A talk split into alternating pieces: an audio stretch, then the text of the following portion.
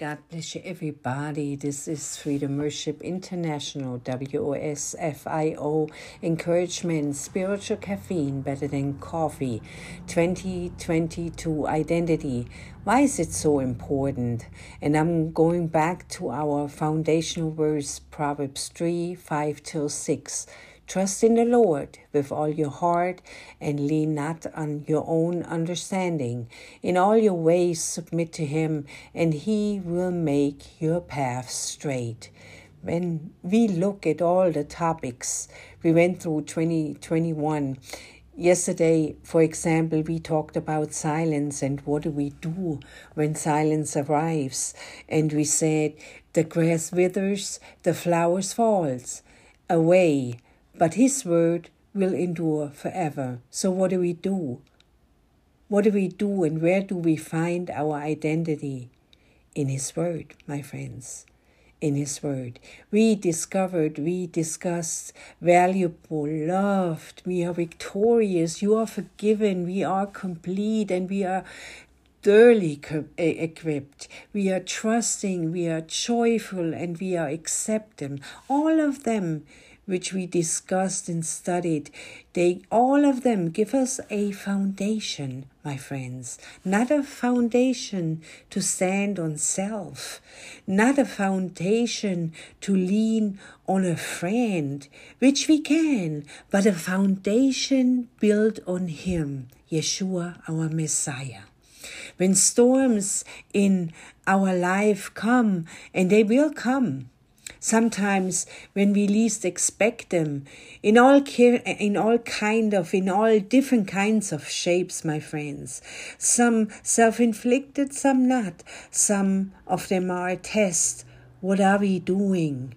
When a storm comes and turns our life upside down run away face it, deal with it, hide from it, crawl in a hole and don't come out of it no more? Storms can impact us very personally. High winds, water waves, which destroy or damage, with, uh, with suffer injury, we suffer injuries or even loss of life. There is a close connection between the event and the damages, my friend. It's a direct impact on our of our life, on our life. And we stand there and we think, what happened? We stand there and don't understand what happened. We stand and think we must be in a movie. We stand and think we must be dreaming. We stand and think this can't be real.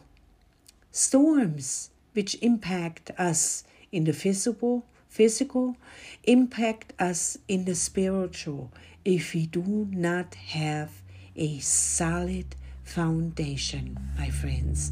The solid foundation begins with knowing who we are in Him. My friend, again I say it, the solid foundation begins with knowing who we are in Him. I never forget, I was told in the beginning of my walk, being a newborn babe, a follower of my Savior, a Savior, um, they told me, somebody told me, know first who you are. I was told, know first who you are. Well, I said and thought, I know who I am. But I did not, my friends. Many things I had to learn and I'm still learning them now. Storms, my friends, have different levels, very different levels. Storms take us or make us, make us stronger or completely take us out. To get stronger, we must tap immediately in our identity, and that's why it is so important to know our identity in Him. Immediately, we must tap into our identity in Him, trusting in the Lord in the storm, leaning not on our own understanding, because we said I'm in a movie or what, what is going on in my life. I must be dreaming. That cannot be real.